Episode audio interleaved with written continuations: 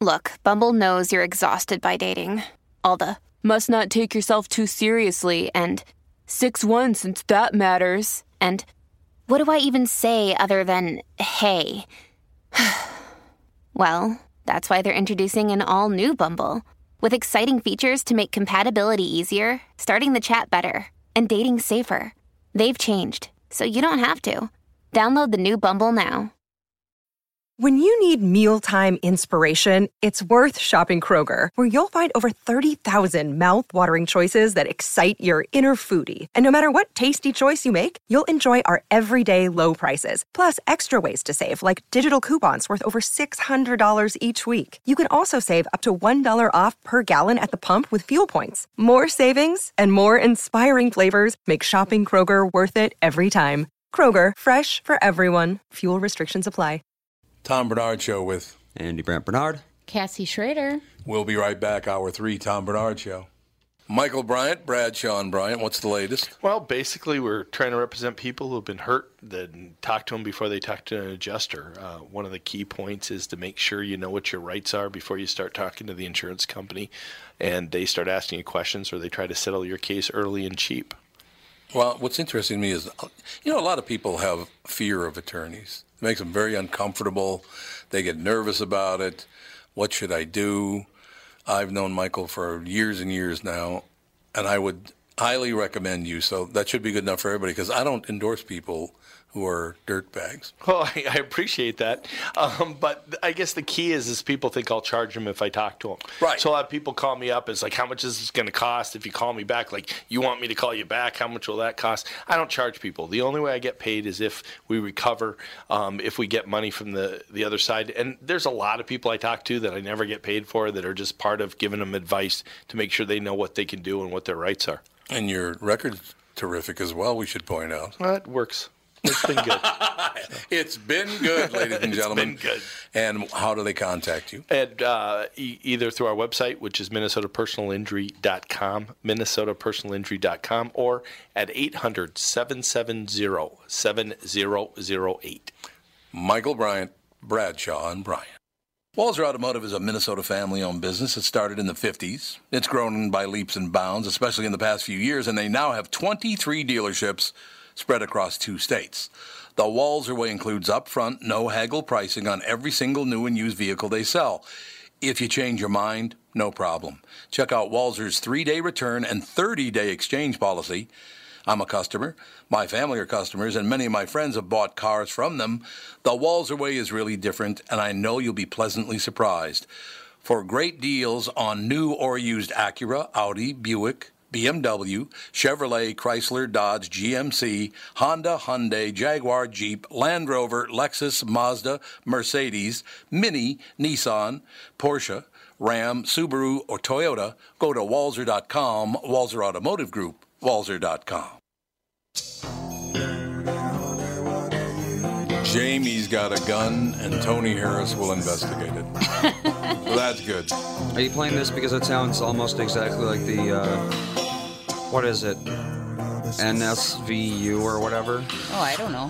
What's that one? What's the um, TV show that's like NCIS? Ba, ba, ba, ba, bum. Oh, yeah, oh, that's uh, SVU. Order? No. Is that SVU? SUV? I don't think it's SVU. Is it? Is It's it? not SVU. Maybe it is. I love It's that. Law and Order. Law and know Order. that. Yeah, Law and Order. That's what I'm thinking of. I love Is Law and Order SVU the same thing? No, As, there's Law and Order, Law and Order SVU. There is just Law and Order. Law and Order. Order SUV, Law and Order Compact. I don't know, all kinds of stuff. boom, bop, bop. No, yeah, there's Law and Order, and then there's Law and Order SVU, and I think that might be it. Oh wait, no, Criminal no. Intent is part of the Law and Order. There you go. Then Yep. True Crime is too, Yep. and then there's Trial by Jury and Law and Order LA. And isn't there also Law and Order Homicide Division or something? I think so. That sounds familiar. Uh, no. Well, there was a homicide. Oh, there's Homicide: Life on the Street. Yeah, there you go. That's it. Which is, it says it's a related TV series, but I don't know what that means. That was Richard Belzer. I know that. Richard Belzer was one of the stars of that, no question. Welcome back, our advertiser, to the Tom Barnard Podcast. Priority Courier Experts. Every time you call us, we deliver. owner Steve Kosick, and his great fleet of staff and drivers. Great to have you on board our show again. We appreciate it. The FBI agent who got caught up in a texting scandal over his views about President Trump testified on Capitol Hill Thursday, and it was volatile from the very start. Of course it was. Heated and sometimes chaotic is how the Washington Post describes it, and the AP had the same vibe with bitterly contentious and occasionally chaotic Peter Strzok, or is it Strizak? How do you say his name? Is it Strizak? I I don't know.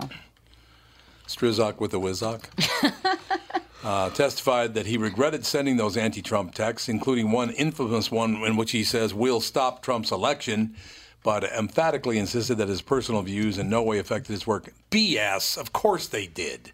Yeah, if he's investigating Trump, then Yeah. yeah, you can't have someone investigate someone unless they're impartial. So, Absolutely. And he was not impartial.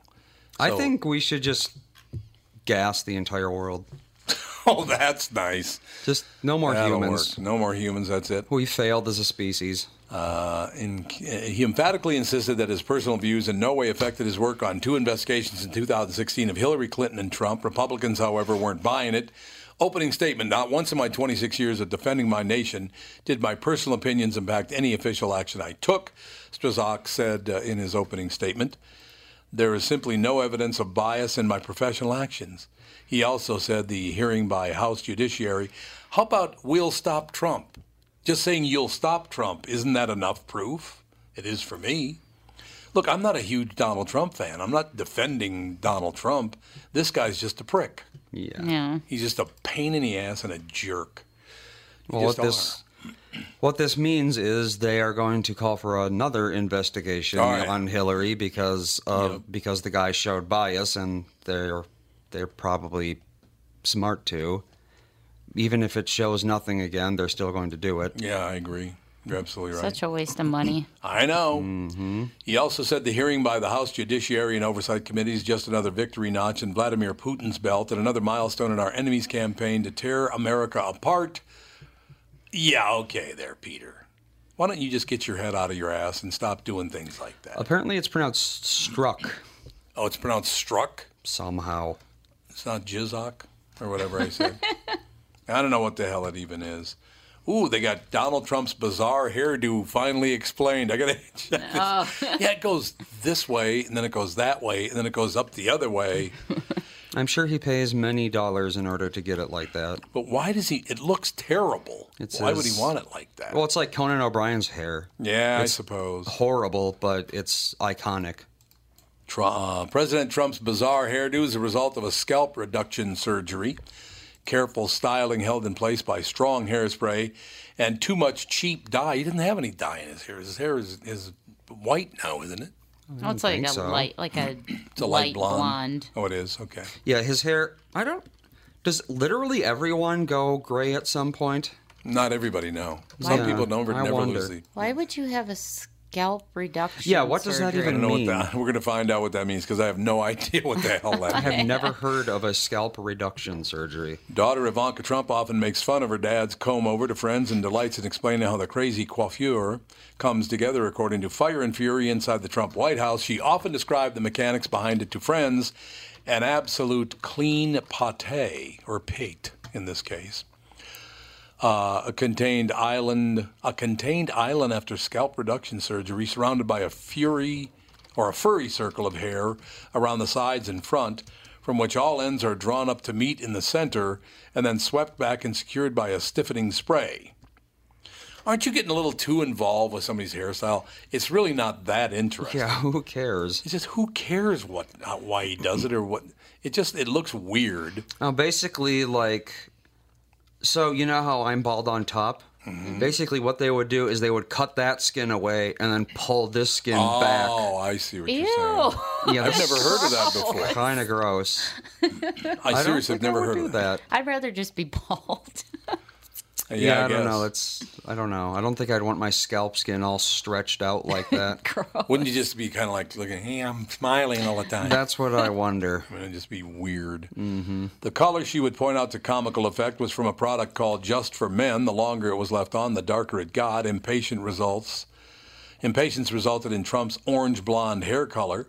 Scalp reduction, also known as alopecia reduction.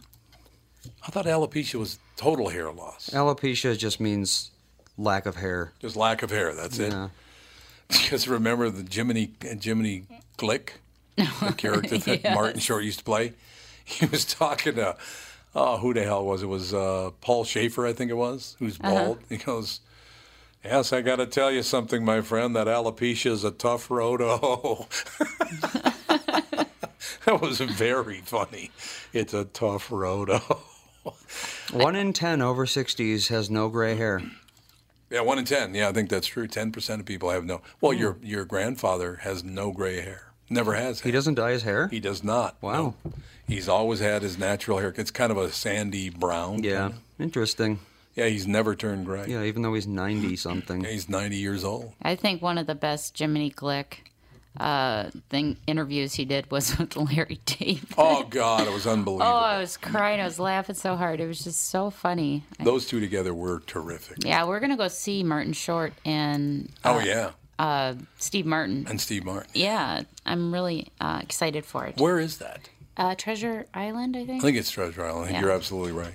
Is that's coming up pretty soon, isn't it? August. Yeah, in August. I think August, yeah. Scalp reduction, also known as alopecia reduction, is a procedure in which a surgeon removes a man's bald spot, then sews the more hirsute skin back together. Oh, God, they put Donald Trump's hairstyle on Barack Obama. that is cold right there. Uh, I don't know. Uh, it's just the whole thing is psychotic, if you ask me. So I don't care where his hairstyle comes from. It's very weird looking, but I just don't care where it comes from. You know what I mean? Mm-hmm. I, I just, who, yeah, good. That's good. His hair is odd. I don't care about what color it is, whatever. Harare, Zimbabwe, the world's oldest person, is 141 years of age and lives in Zimbabwe. I doubt that. I do too. Not far behind is a 134 year old, also in Zimbabwe. At least that's according to the country's voters' roll, which has come under sharp scrutiny ahead of the July 30th election. Gee, really? Uh, the first in decades without longtime leader Robert Mugabe. The main opposition party has called the voters' roll deeply flawed and the most prominent sign that the election's credibility is at risk. On Wednesday, thousands of people rallied in the capital, Harare, to call for more transparency, dancing and waving signs saying no reforms, no elections, while President uh, Emmerson Mnangagwa Had them all gunned down? Yes, exactly. Who took power when Mugabe was pressured to step down in November, and the Election Commission have pledged a free and fair election, except they got a 141 year old voter and another 134 year old voter. Yeah. The oldest person ever is what, 119? Is that Uh, right? Let's see. Oldest person living uh, or of all time? of all time was 122. 122. Oldest living person is 117. 117. Mm-hmm. So the 141's not counting then, is that what you're saying? That would be significantly above the official oldest person. yes, significantly by uh, what, about 20 years? Yeah. 23 years, 24 years, something like that. Yeah, I don't know. Oh, God, this is cold. There's a story this morning on uh, Zerg, Zergnet. I think it's called Zergnet, Z E R G. These stars have the worst personal hygiene. that's, that's terrible. This woman does have the ugliest teeth I've ever seen, though. She's a very attractive woman and has really horrendous teeth. Yeah, she should do something about that. She really should. I don't think there's no there's no question about that. She needs to do something about it. I don't know. Uh, I'm looking at Donald Trump's hairstyle again. I just why are you so fascinated by it? It's a bad hairstyle. He likes it that way. That's kind of up to him, right? Right? Although I, one of the best memes that they had um, when he was running for office, they had Donald Trump's hair, and he was standing in the wind, so his comb over Oh, was blowing yeah. up. And then they had a corn on the cob. You know how the corn has all that hair Yes, at the time, yes. and it said, "Who wore it better?" Who wore it better, the cob or him? I actually worked with a guy once, and he was in the Aquatennial Parade, and he had one of those comb over deals.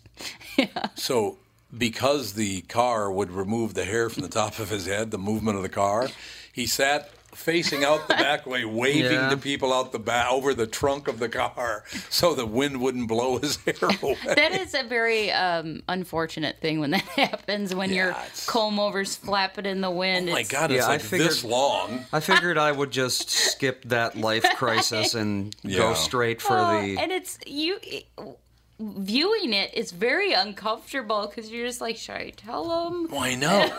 It's I, what I liked is one time I went to, went to the doctor. I was down in Florida and I went to the doctor, and there was a guy in there who apparently was uh, one of these saxophonists for Frank Sinatra.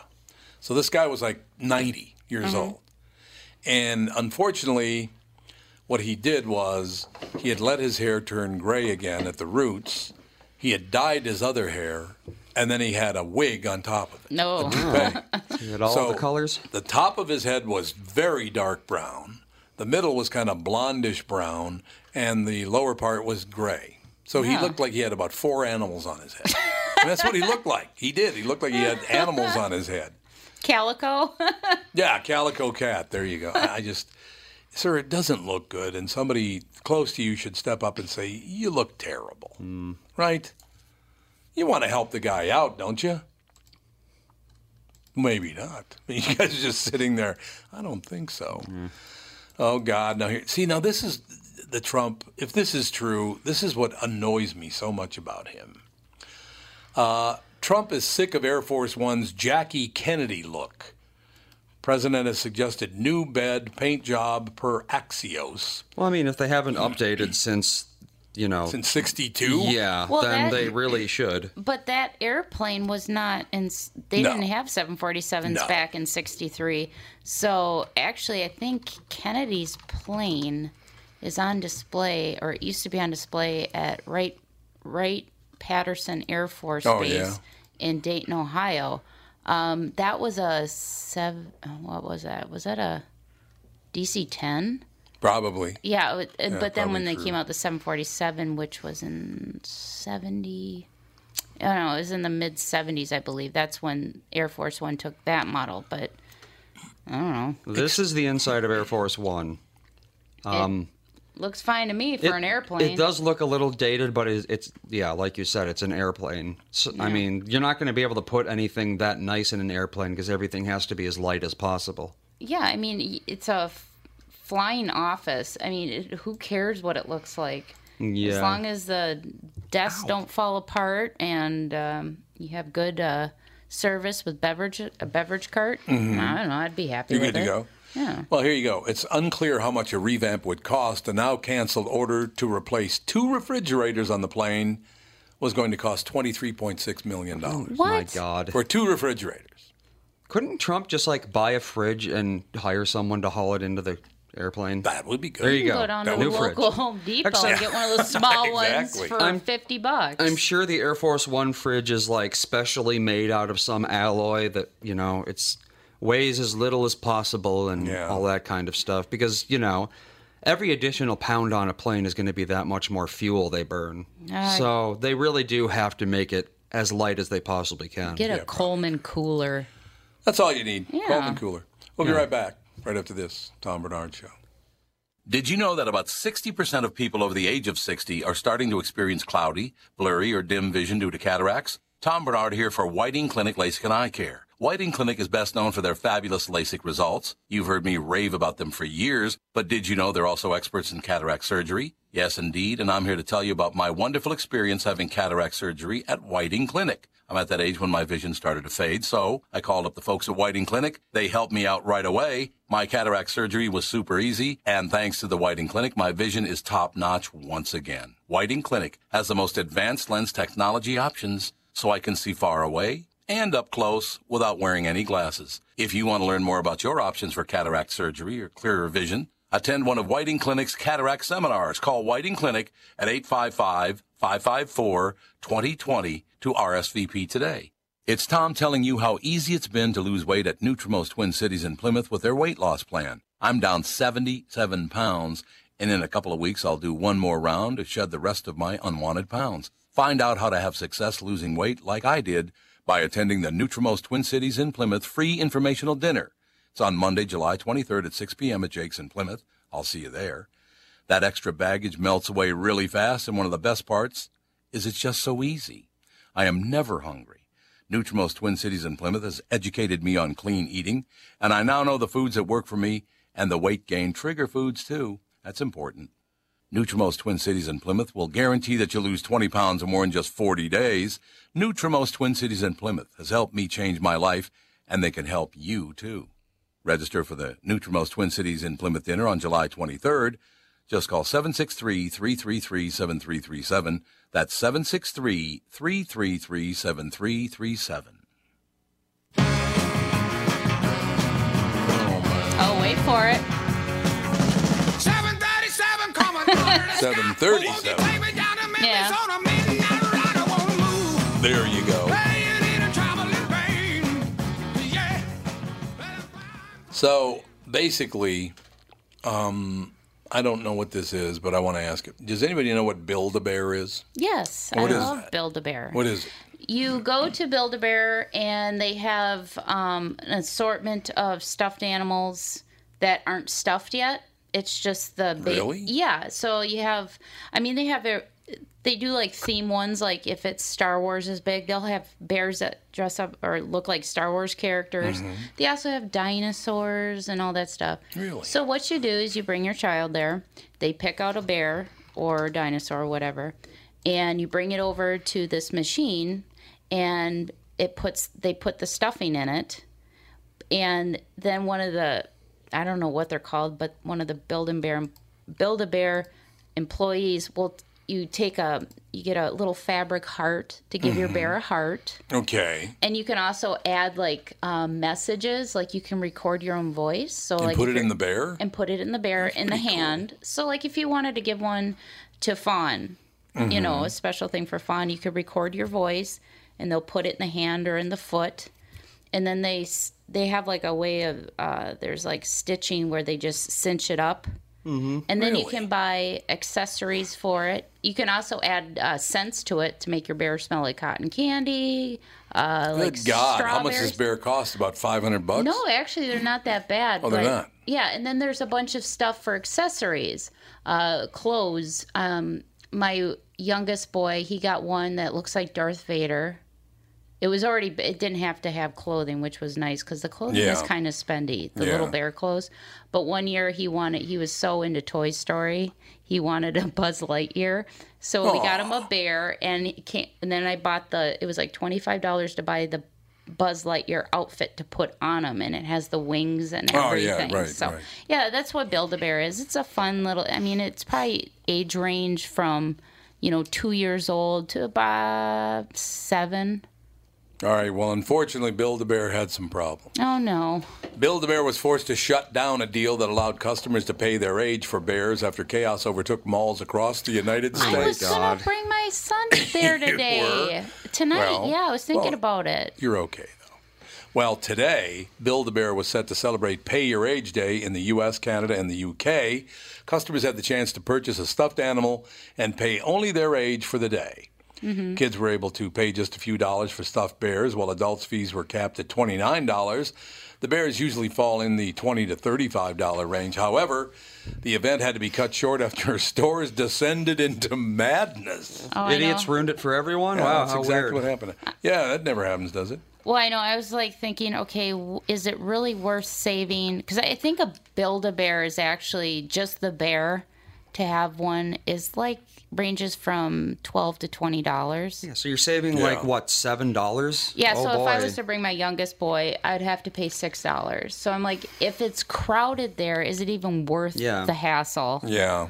So Oh, the lines they showed the lines. They were blocks long to get yeah, into the store. I guarantee you, it's just pay for the bear itself, the age. Well, it's like- Yeah. The clothes you have to probably pay full price Right, for. probably. if you're going there and you're sitting there in line and going through it and everything for like two hours just to save ten dollars, why not just take in an extra hour at work and you're going to make like thirty? There you go. Well, so I- there you go. It's much much more efficient way of making money. Yeah, I but I do recommend you and Catherine should take We're take Fawny over there. Yeah, I think it would be a fun day for you guys. And Where's one? There's, one one, at the at mall. the Mall of America. Oh, there is. Yep, and then it's so cute. Once you get everything done, you go over to this little computer and you type in, you name your bear, you type it in, and you get like a birth certificate for your bear. Oh, see. Yeah. Yeah, Amy and I made one actually. Oh, you did? When it was like a new thing and Oh, yeah. everyone everyone was into it when it was new. Who's got the bear now? Uh, Amy does. Assuming it still exists, who That's knows? probably true. But for local authorities, we cannot accept additional guests at our locations due to crowds and safety concerns. Build a Bear posted on Facebook at 11 a.m. Eastern Time. We have closed lines in our U.S. and Canada stores. We understand some guests are disappointed, and we will reach out directly as soon as possible. Brought my lil one to the at Build a Bear Pay Your Age event. Lines are super long. I was told it would be a five hour wait. Uh, yeah, not worth it. yeah, yeah. See, there you go. Put in five more hours at the plant. There you go. You just made like two hundred dollars Yeah, overtime. Oh, who, what? Yeah, You're getting 40 bucks an hour? overtime probably. Well, overtime probably. Yeah, you're probably right.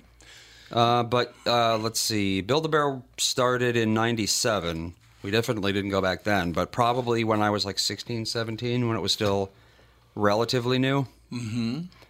And yeah, it was extremely popular. I don't know if it's like how popular it is compared to back then. I don't think as much because I just remember it being huge Let's at see. the time. How long does it take to build a bear? Probably like five minutes. Oh, that's all? It depends on how busy they are because you have to wait for one of the employees to kind of help you through Well, the yeah. process. It's Yeah. kind And of a, if your five year old is doing it, they're probably going to take forever. Oh, God, forget it. You're out. yeah. well, yeah. See, they have like a oh, they have a sloth.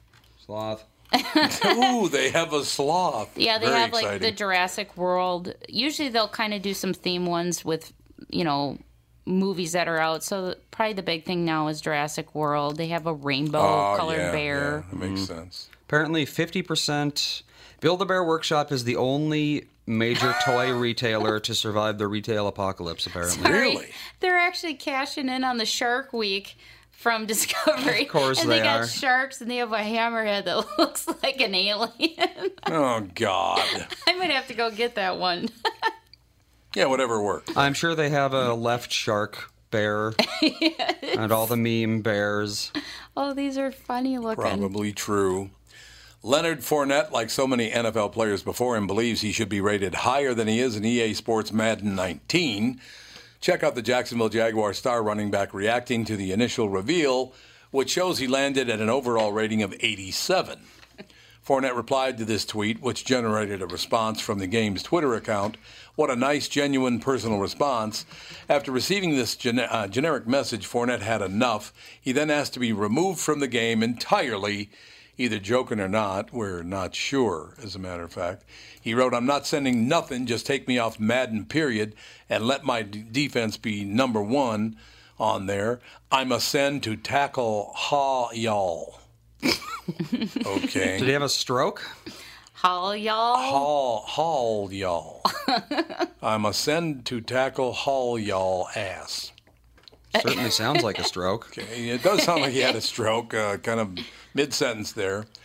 So I, I don't know what the hell. So there you have it. Somehow it seems hard to imagine Fournette won't be playing as himself in the future, regardless of his beef with the rating. I'm sorry, but they're not going to take you out of the game. They're not going to completely retool the game just to take you off because you don't feel you're rated high enough. Tough hop. Just the way it is, pal. Yeah, if you're an NFL player, the NFL owns you.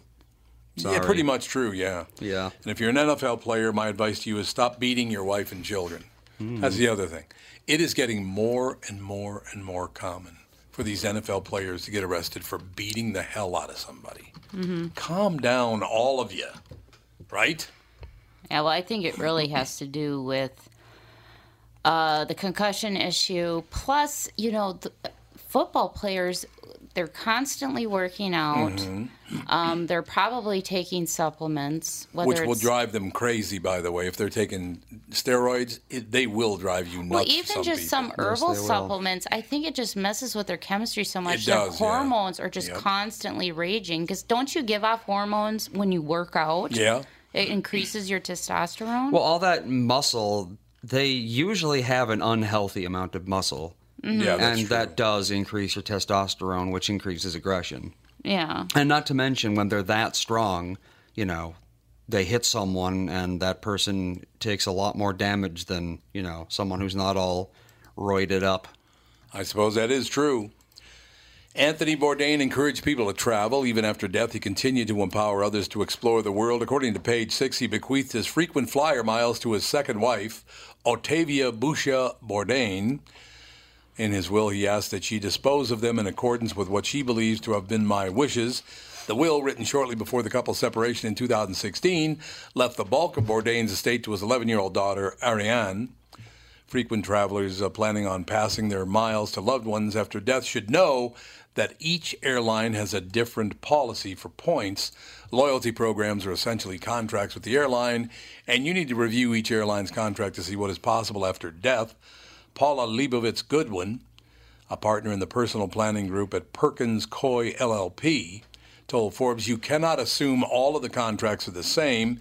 It is possible that the contract is not even assignable, and the airline spells out who the beneficiaries would be. While some airline loyalty programs are not eligible to be passed on when you do, like Delta and Southwest, others may transfer points for a fee.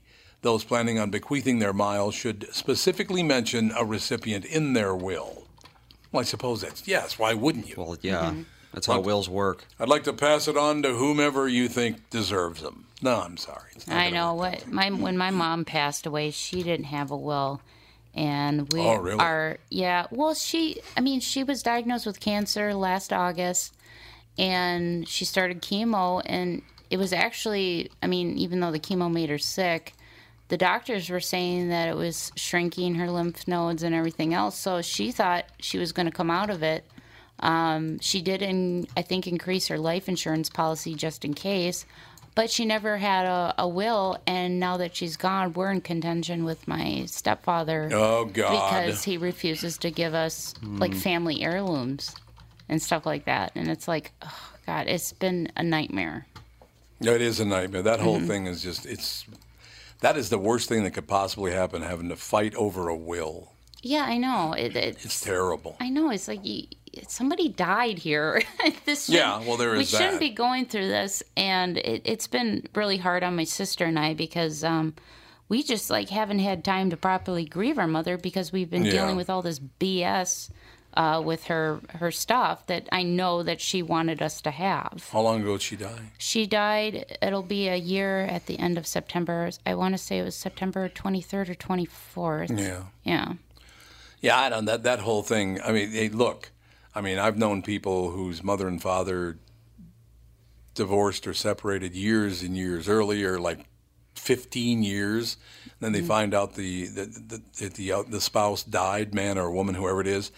They all of a sudden come storming back because that person never bothered to exchange the recipient or to change the recipient Oh, on their will? of their in their will. Mm-hmm. So he came back and, and walked away with like 400 grand in life insurance. I know. Isn't that sad? He hadn't even been around in 15 years, and all of a sudden he comes and collects 400 G's in, in life insurance. I mean, we. It's terrible. My mom, she didn't even want a funeral. She wanted, you know, she's like, I don't want you guys. She's always told my sister and I, I just want to be put in the Atlantic Ocean because she grew up in North Carolina. Oh, yeah, Love right. the beach. But then my stepfather's like, well, she never told me that. Oh, I'm like, God, no, she's been saying see? it for years. There you have it. I'm sure she told you at one point, but yeah. Well, But we- she never told me. She Oh, did- well, yeah, we won't okay. go there. Why he probably forgot. Glug, glug. So, Oh, well, that, gee, what is that? he, he was a swimmer? He liked to swim? yeah. That's what it was? Glenn is on the phone. Glenn Dunzweiler. Glenn How are, you, Dunzweiler. how are you doing, Glenn? Good. How are you? Doing marvelously well. We have about a minute and a half before we go to a two minute break, so we can talk a little bit now and then have the entire 15 minute last segment for you, sir. What do you think? Oh, great. It's a good thing. Sounds amazing. Glenn Dunzweiler, things I've learned from the homeless. Glenn Dunzweiler is a filmmaker, producer, writer, and public speaker. He started his work with homelessness in 2010 when making his documentary, Why Homeless. After years of seeing the public bang their heads up against the same homeless issues, he was driven to write this uh, primer. Things I've learned from the homeless looks to explain the, to the world, the world that housed individuals often frustrated by The goal is to flip viewpoints and homelessness to create new dialogues and to inspire action. I think it's going to be pretty fascinating talking to you, uh, Mr. Dunzweiler, because many people have many different views on homelessness, including homeless people. They have completely different views on being homeless, whether they wish to be, they don't wish to be. Did you run into a lot of different opinions? Yeah, yeah, definitely. There are many different opinions about what to do with homeless people, how to work with homeless people, and different perceptions on who homeless people are. However, in in general, everybody perceives homeless people as failures, and yeah. they then whether they are, have sympathy for failures or they're frustrated by failures, they they tend to, we in this country look at people who aren't good at capitalism as kind of morally corrupt. Yeah, I understand that. Yep. And, and, then they approach homelessness from that viewpoint. And what I'm trying to challenge is they're not morally corrupt. They weren't good at capitalism for some one or more reasons, and that has no judgment on their character. We will be right back in two minutes. Uh, the full next segment with Glenn Dunzweiler. Things I've learned from the homeless coming up next. Tom Barnard Show.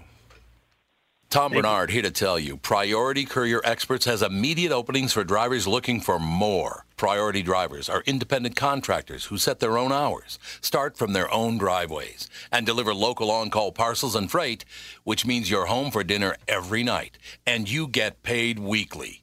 Right now, Priority's driver friendly lease to own program has brand new dock trucks, flatbeds, curtain sides, and tractor trailers just waiting to be driven home. And Priority is also offering a $4,000 sign on bonus to qualified drivers. So if you've got the skills, we can get you qualified to start driving a brand new truck in as little as three days. Calling all drivers, come get the $4,000 sign on bonus you deserve for all the knowledge and experience you bring to the delivery business. Call Roger or Eddie right now, 651 748 4477, or visit them online at drivewithpriority.com. Priority Courier Experts. Every time you call us, we deliver. Let's talk about good things. Does your car work? You got a roof over your head? You got kids, parents, a spouse who loves you, or a mate? These are the good things you have because you live in America, the country that has more immigration than any other nation on earth. You have these things because the U.S. military stands at a wall and protects you from any person or thing that would take them away from you. The entire volunteer military that stands at the ready just in case. The greatest fighting force ever known on planet Earth. Every person serving in our military is ready to lay down their life for your freedom. And all too often, they do. I'm the executive director of the Gold Star Ride Foundation, an organization set up to do just one thing take care of families left behind when one of our brave fighters loses their life. For you. We're riding motorcycles throughout the country to achieve this purpose, and you can help. Go to goldstarride.org and make a donation or learn where we are so you can come and ride with us. It's a small thing we do. It was a huge thing that they did. Goldstarride.org. That's goldstarride.org. Make a donation today.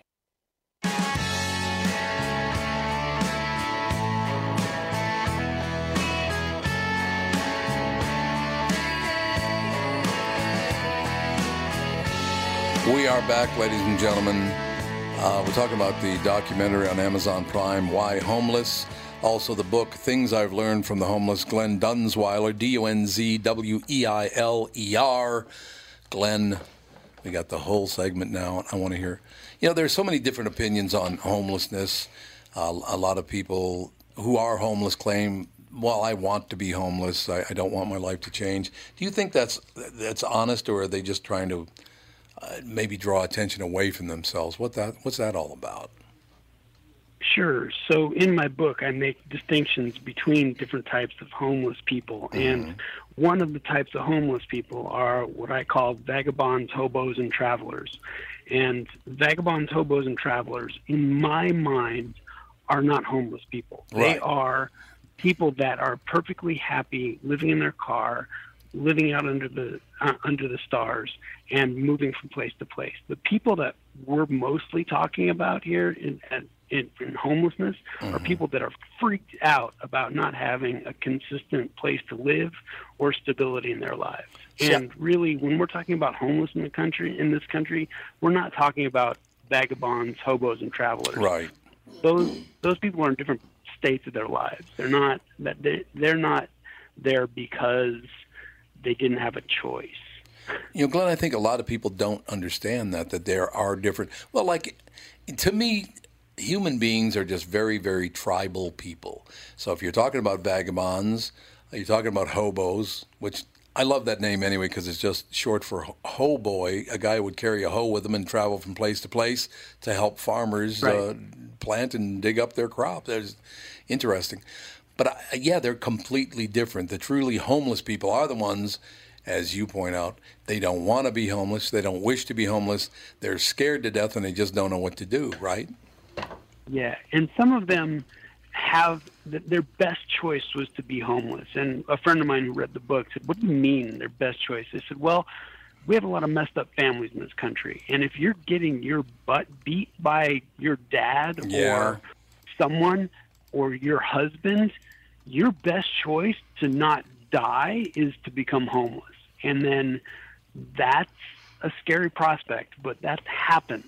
You know, that happens a lot because we've got a lot of messed up families in this country. Yeah, I don't. And that's a, a it's an overarching theme in the book as well. Yeah, I don't think most people who, who look at homelessness really realize how dangerous it is to be homeless. Yeah, it, it it is, and you are generally unwanted, and you have no protection around you. And even in a shelter, shelters are a concentration of homeless people with different issues, and then criminals will actually find that centralized target, and so you become an easy target by going to a shelter Yeah. or you become an easy target by not having any walls around you at all. It's just, it's really dangerous, and especially if you're a woman. It's it's Yeah. it's a different world. It is a different world when you're a woman and you're homeless. Len, is there a number for the people who would really be considered homeless, not, uh, as you said, vagabonds and hobos? And um, is there an, a number for the truly homeless out there?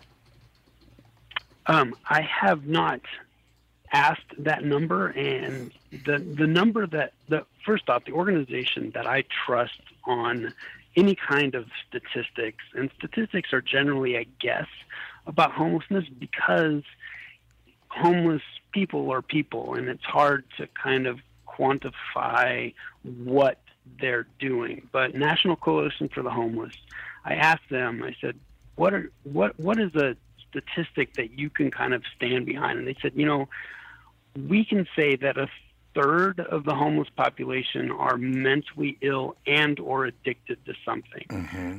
but that's really the only statistic they gave me. And really, when I was doing research and I was doing uh, I was doing production on my film, I had a, a police officer tell me that the way they counted the homeless was a shopping cart equaled one guy and a tent equaled two. Really? And I, I my my jaw dropped. I, I thought, suppose, really? That, and they said, yeah, because we're not. We, if you're any good at being homeless, you don't want to be found by the police because we give you problems. So how do we count them? You know, and and it's really difficult. And so, yeah, statistics and homelessness are really hard.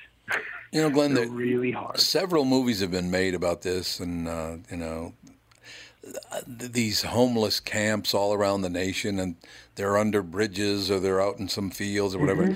I can't re- remember the name of the movie. Um, uh, God, I, it doesn't matter. I think Robert De Niro started a movie about homelessness one time, and they would move from Mm-hmm. camp to camp to camp to camp. And in the movie, at least, and I wanted to ask you this because you would know, in the movie, it appeared that that women constantly suffered sexual assault if they were truly homeless. Is that is that the case? Well,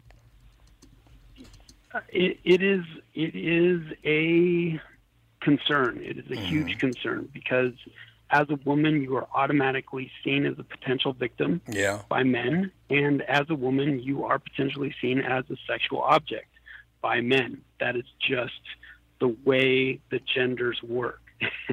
so Yeah. when you when you are homeless and a woman, you've got to concern yourself with that at all times.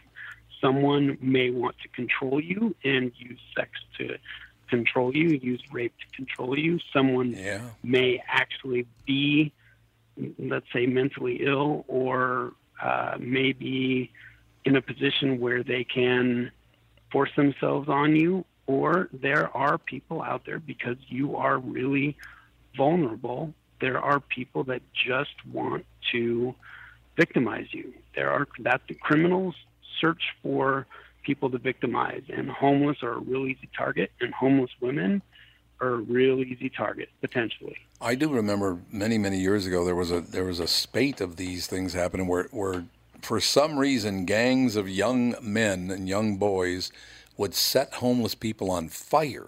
And I don't know, remember that? Sure. It was terrible. Yeah, in in, the early 2000s, there was a website called Bum Fight. Right, right. Where they would they would set people up and to to beat on homeless people, and you know, youth and testosterone for boys and young men, and alcohol, and a, a crazy night out can make people do insane things to people that they don't view as quite fully human. And Yeah, yeah. that's the problem. You know, it's easy to view a, a homeless person as not quite human. I suppose that is true. Uh, There's one line in the bio for the book, Things I've Learned from the Homeless Glenn Dunzweiler, our special guest, and that's this line. The goal is to flip viewpoints on homelessness, to create new dialogues, and to inspire action. What, what do you mean by. Is there one general viewpoint by the people who live in houses across America? Is there one specific viewpoint they have on homelessness? Yeah. Well, the big one is that they're all mentally ill and addicted to Oh, drugs, okay. and they Yeah. got themselves into it. But the other solution that we always kind of try and use is charity and Yeah. nonprofits. The problem is we we're capitalists and we don't admit that we're capitalists and we don't like charity. We don't we see it as a one-way proposition and we get burned out on it. We can't wrap our heads around the idea that someone would need help long term.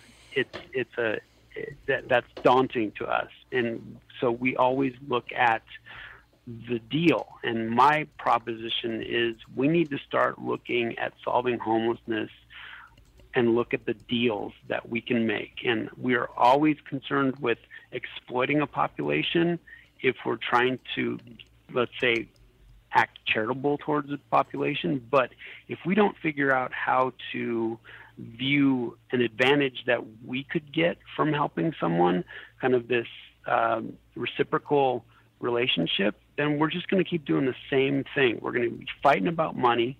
We're going to be losing our own money. We're going to be giving, and then just we, we're, we're going to get tired of giving. We're going to say, I can't give anymore. I don't have anything. I'm not getting anything for this investment. Mm-hmm. So if we start looking at this situation creatively and say, well, what marketing person, what can you get out of helping this shelter figure out the best place for their restore so they could be self-sustainable and sell some things. Or um, let's say realtors realtors what can you get out of this deal if you find a shelter that is acceptable for a community? And and let's say we work on because there's this whole movement of you know yeah we want to help but not in my backyard. Well my question is well what are you willing to help? Who are you willing to help? Pick a population. Do you want to help veterans? Are you okay with help having veterans in your backyard? Right. are you okay with having having young women and their children in your backyard? Are you okay with let's say LGBTQ if you're huge into LGBTQ runaways though that's a huge population. Let's get the youth off the street. I think everybody can get in um, on board of that. Yeah, You know, yeah. and and the thing, the conundrum we have, especially about homeless youth, we're talking about anywhere from nine years old to seventeen. God. Is there a legal liability for the government because we're legally supposed to put them back with their parents? Well, they may have been running away from a family that was abusing them or exploiting them, and putting them back is the worst thing possible.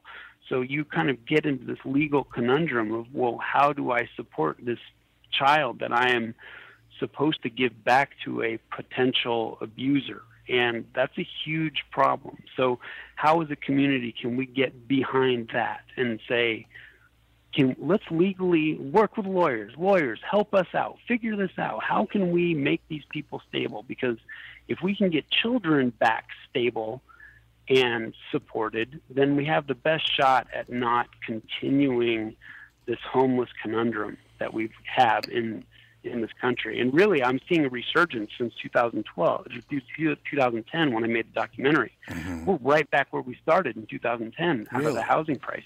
Yeah, yeah, I suppose that is true. Glenn is a big part of it, uh, and you talked about it at the very beginning of this interview. Um, those people who are dressed very well, standing by the exit on the freeway with signs, those are not truly homeless right. people. They're far too well dressed to be homeless. They're far too clean. They're those people. See, I get very upset by that, Glenn. I'll be honest with you because they're trying to appear sure. to be homeless and desperate. And they, even on their signs, it says, I'm homeless. And you can just tell by the way they right. carry themselves. They're clean hair, they're clean clothes, they're nice clothes.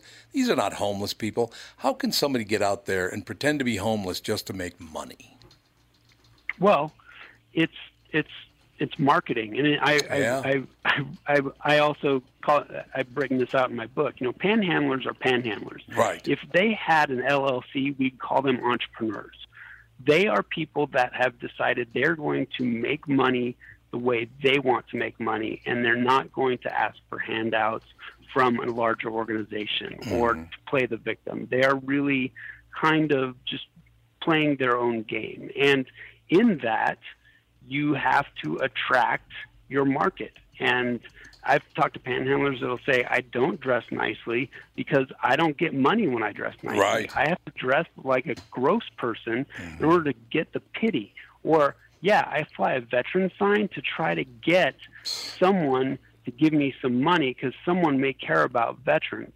They may not be a veteran, but what they're doing is they're trying to survive. And a friend of mine just yesterday said, "How can I tell the difference between a panhandler that that is legitimate and a panhandler that's illegitimate?" Right. And I said, "Well, define what legitimate and illegitimate is." And she said, "Well, I saw this one panhandler that he was asking for help, and then he got help, and then afterwards he called, he took he brought out a cell phone and called."